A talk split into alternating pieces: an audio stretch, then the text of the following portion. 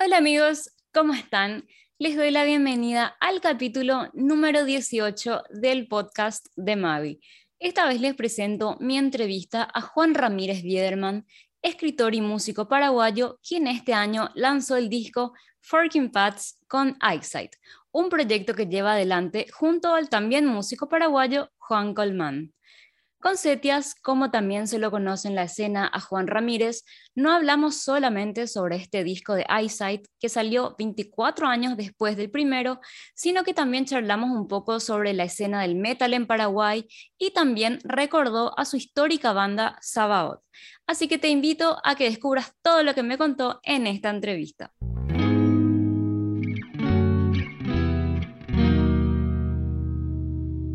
Hola, Hola, ¿me escuchas? Sí, ahora te escucho. Hola, Mavi, ¿qué tal? Hola, Juanma, ¿cómo estás? Qué gusto, qué gusto verte y, hablar contigo. Igualmente, muchas gracias. ¿Cómo estás, Juanma? ¿Qué andas haciendo? Acá estoy volviendo a mi casa después del trabajo eh, y acá ya preparándome para la nota. Llegué medio justito, pero llegué. ¿Vos qué tal? Buenísimo, súper, súper bien. Bueno, encantada de, de, hablar contigo porque de hecho me generaba mucha, mucha curiosidad que este es el primer álbum, no sé si después de 20 años o más de 20 años del Shields of Lips que había salido hacia los 90.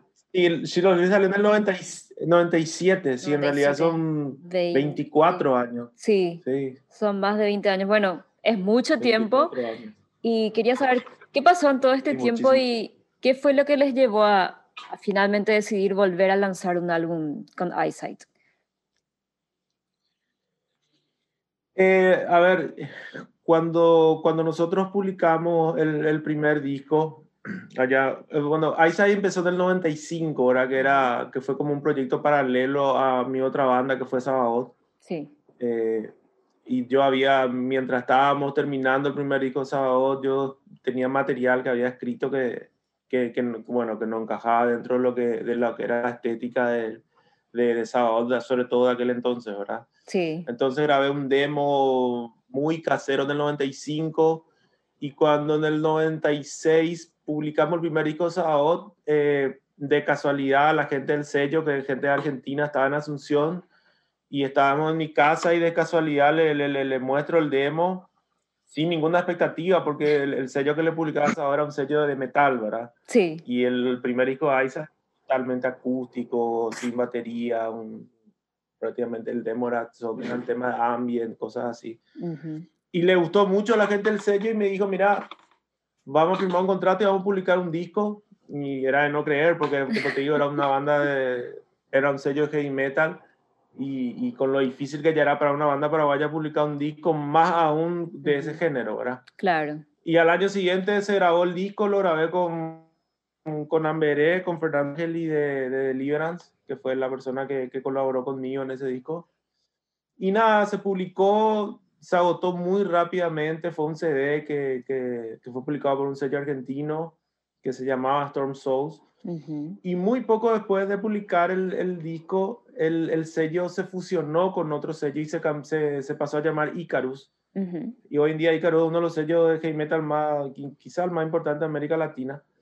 Entonces, mm, ya la nueva estructura ya no estuvo, ahí sí ya no estuvieron más interesados en lo que nosotros estábamos haciendo. El, el disco se agotó muy rápidamente y nunca más se, se reimprimió, nunca más se reeditó. Sí. Y se convirtió en una especie de disco misterio, disco oculto que todo el mundo buscaba. Eh, que todo el mundo trataba de grabar, de comprar, era una cosa pre-internet y, se hizo muy difícil acceder al material. Y bueno, y después de eso yo volví a Sabaoth, hicimos el segundo disco Sabaoth y toda la carrera Sabaoth. Y en el año 2017 eh, surgió la posibilidad de retomar este proyecto con Juan Andrés Colmán, que es mi compañero de banda y que también había tocado como baterista Sabaoth en el último disco de la banda.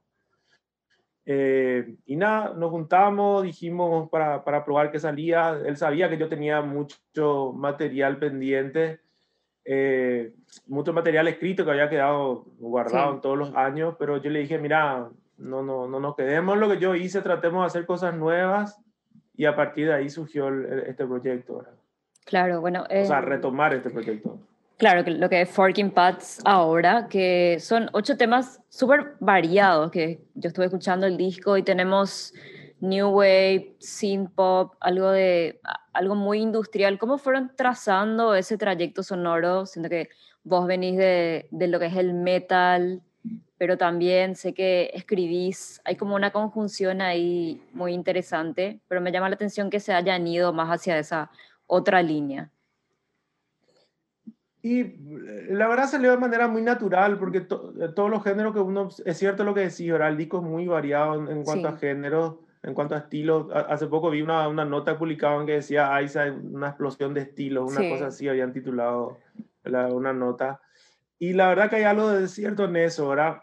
Ciertamente el, el disco tiene muchos estilos de, de, canción a canción, incluso dentro de las mismas canciones, pero es parte también del, de, de, los recursos que nosotros utilizamos normalmente, porque uh -huh. en sí ya era una banda que, que incluía muchos géneros. Aparte de black metal, había Sabbath pop, había gothic rock, rock sinfónico y estamos muy cómodos en, en, incorporar todo aquello que, que, que, nos afecte, que nos guste, que nos, que nos, con, que nos conmueva.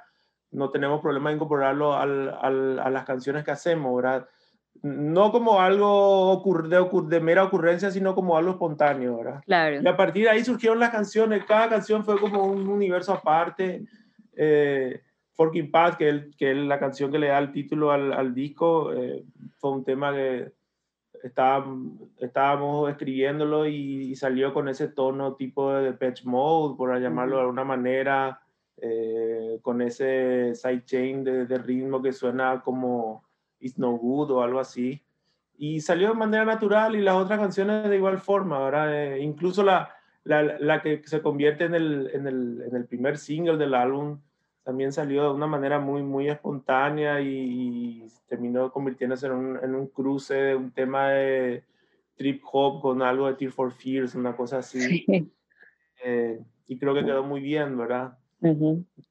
Creo que, el, el, el, que la gente que va a escuchar el disco va a escuchar muchísimos elementos, muchísimos recursos, varios estilos, pero en general el disco tiene un, un corpus, ¿verdad? Sí. Eh, se escucha de comienzo a fin porque no sé, nosotros de alguna manera somos old school y queremos que los se escuchen del, del, primer tema al último, eh, sí. así nosotros nos, nos, criamos y crecimos, entonces pensamos también cuando armamos el disco de que la gente pueda sentarse a, a escucharlo de comienzo a fin.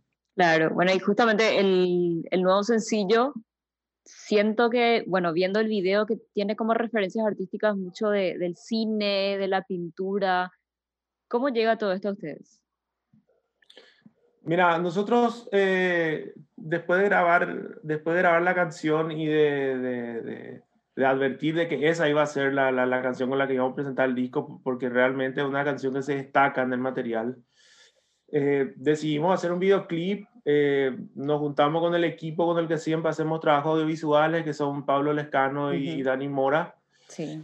Y a partir de ahí yo tenía una idea, una idea de, de incorporar otros elementos y que el, que el video no, no, no se resuma solo a, a, una banda tocando uh -huh. o, o, a algo muy convencional. Yo quería incluir los eh, elementos alegóricos que tiene la letra en sí de la canción. Y ahí contacté con Matías Irala, que uh -huh. es un, un, artista muy notorio que tenemos ahora en el medio, que, que está en, en, en, todo lo que tiene que ver con visual, con moda, con publicidad y, y que maneja una estética muy importante.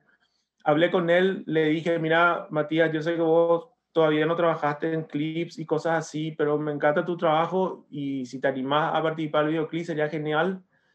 Y Matías se anotó muy rápidamente, eh, le gustó el material, quiso trabajar y fue él el que concibió, yo le, más o menos estuvimos hablando y fue él el que, mira, sí. vamos a hacer estas referencias artísticas, yo estoy muy involucrado con esto y de ahí sale esas esas reminiscencias al séptimo sello de Berman, sí. a, a, la obra, a, a, la, a, lo de Magritte y finalmente a lo de Thorgerson, ¿verdad? Con el, esa silla que está ardiendo en el videoclip, sí. evidentemente tiene que ver con, con el Wish You Were Here de, de Pink Floyd, ¿verdad? Eso uh -huh. es categórico, ¿verdad? Claro. Y, y, bueno, de alguna manera el video trata de eso, ¿verdad? De referenciar e incluso de conmemorar al, a los artistas del, del siglo XX que, que tanto nos, nos influyeron y que, y que nos sirvieron a nosotros como maestros, ¿verdad? Claro, totalmente. Bueno, sabemos que vos sos también escritor, entonces supongo que, que hay también de poesía eh, o de la narrativa de los cuentos en, en, la música. O sea, no sé qué tanto hay, ya sea en lo lírico o, o en lo conceptual también de esa poesía. Sí, yo siempre he tratado de, de que confluyan las distintas disciplinas artísticas. ¿verdad? En, el último disco Sábado estuvo, es un disco conceptual basado en los poetas malditos. los poetas malditos, eran del simbolismo francés, claro. O sea, es un disco basado en, en, en Rimbaud, en Mallarmé, en Lautréamont, en, en Berlín. Y en este disco, en este disco hay seis, si bien no hay una intromisión tan importante de, de la poesía, evidentemente que que la, las letras y toda la lírica tiene que ver con esa espontaneidad que yo suelo usar en, poesía. Ah, ah, o sea, yo soy narrador, ¿verdad? Yo escribo novelas, pero eh, siempre he incursionado en temas de poesía sin publicar y casi siempre voy apuntando a lo que es, a lo que es música, ¿verdad? En el tema música se me, se me presenta una doble dificultad porque tengo que escribir en inglés y, obviamente mi lengua materna es el español, entonces en cierta manera se dificulta un poco y quizá no, no, no llegue a, a los estándares que se pretendería. Pero creo que las letras quedaron muy bien, ¿verdad? Dagger to Bell es una letra que realmente de la que estoy muy satisfecho, ¿verdad? Que habla mucho, o sea, fue escrita durante la pandemia, durante ese encierro, los primeros meses del encierro, y tiene mucho que ver con esa, con esa necesidad que tuvimos, creo que todos, de, acudir al arte, a los libros, a los discos, a la música, al cine, para aliviar un poco esa, esa situación en la que estuvimos.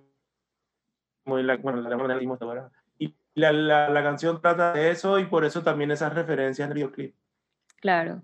De hecho, creo que siempre hubo como una mirada hacia lo poético, ya sea desde, desde el metal también de, de los 80, 90, eh, sobre todo lo que se hacía acá, ¿verdad? No solo Sabbath, ¿verdad?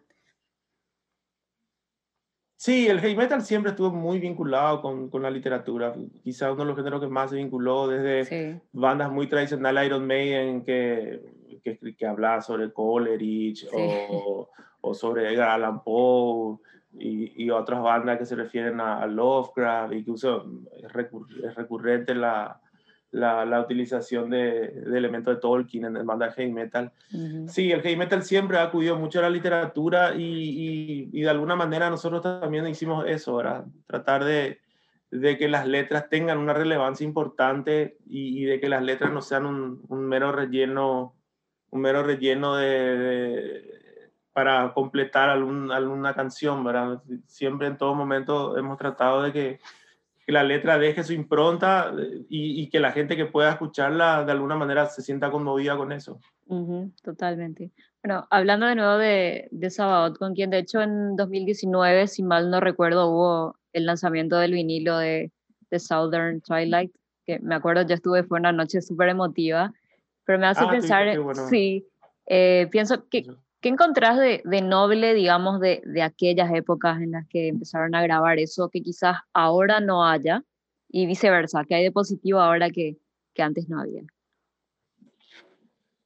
La verdad que es, difícil decirlo porque cada uno vive su época, ¿verdad? Cuando nosotros empezamos la banda, éramos chicos, teníamos 16, 17 años y lo habíamos vivido de una manera absolutamente intensa. Hoy, por ejemplo, eh, nosotros ensayábamos entre 6 y 7 días a la semana, había, había veces que ensayábamos todos los días, entonces era una, era una vorágine de creación, de, de, composición, de salir a tocar, de viajar.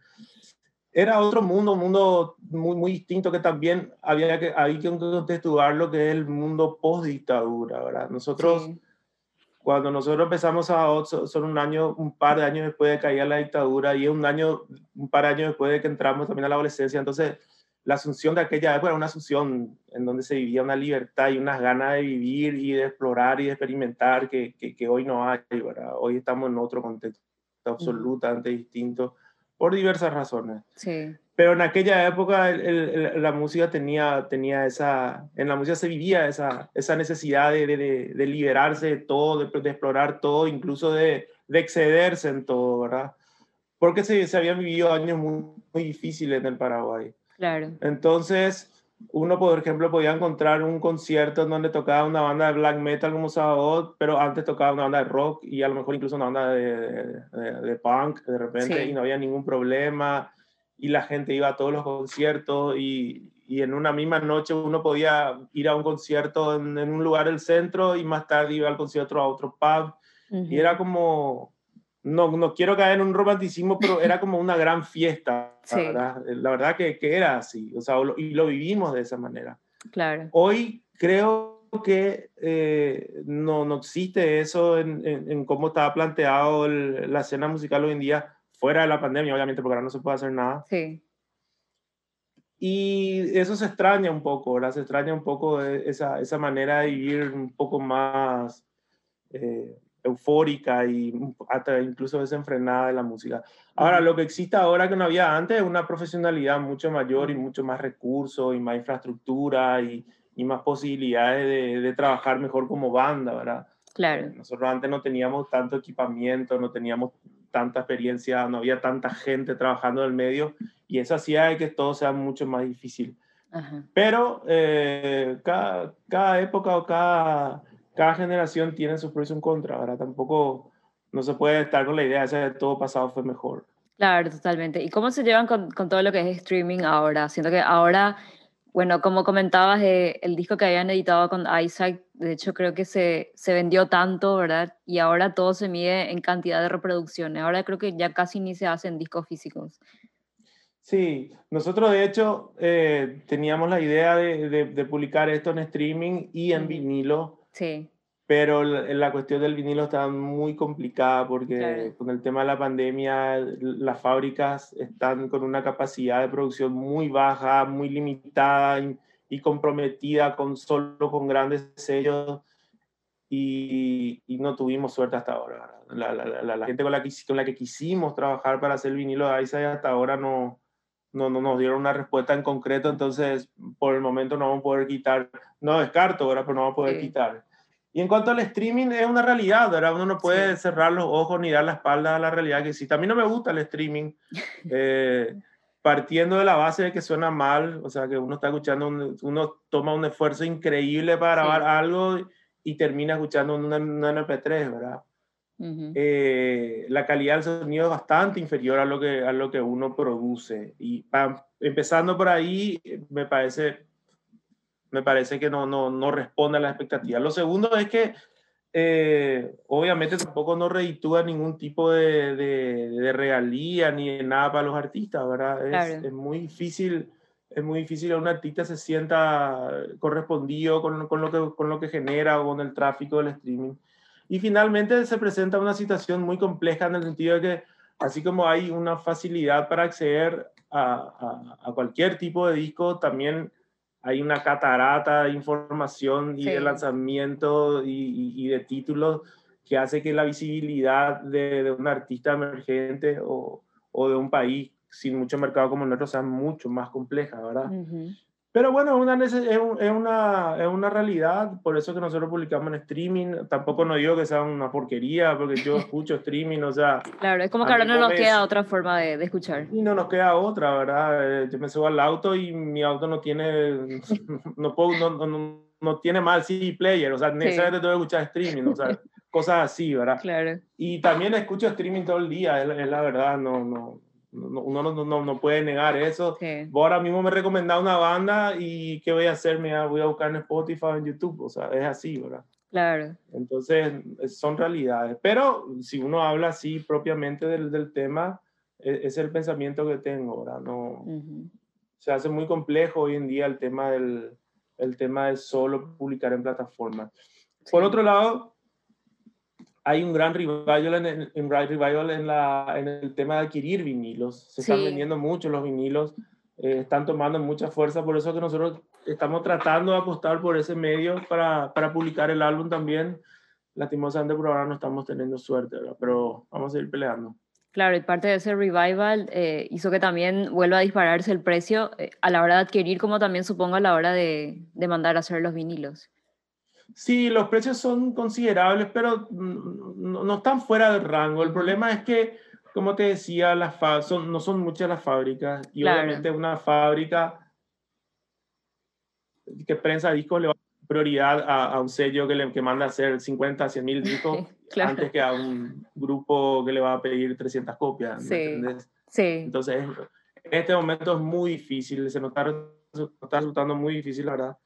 Pero bueno, eh, es así, hay que, desde acá siempre todo viene cuesta arriba y hay que seguir peleando. Claro. Y en, pensando que es también como una época donde, bueno, si bien hay una expansión de géneros y hay igual como un dominio más de, de lo latino, digamos, ¿en, ¿en, qué lugar crees que están ahora, no sé, los géneros como los que hacen con, con Eyesight o incluso el metal mismo, que es donde, de donde venís también?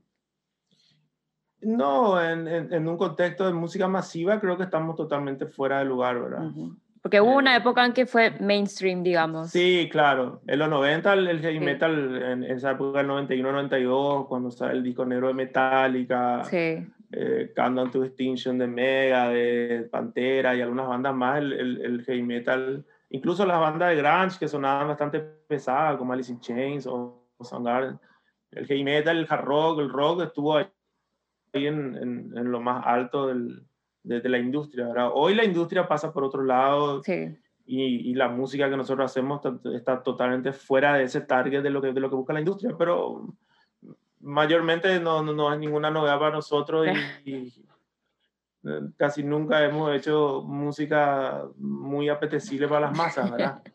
Pero finalmente uno, al ser artista, tiene que hacer lo, lo, lo, que le nace, lo que siente y y de alguna manera somos, tratamos de ser fieles a eso ahora. Totalmente. ¿Y cuál, cuál es el nuevo camino, digamos, de Eyesight? ¿Tienen, ¿Tienen ya planes a futuro ahora que regresaron con este nuevo disco o van a ver cómo se desenvuelven las cosas? No, nosotros ya estamos trabajando en el segundo disco. Ah, genial. Porque la, sí, la verdad es que este disco nosotros casi teníamos terminado ya el año pasado y cayó la pandemia y nos quedamos todos... Claro.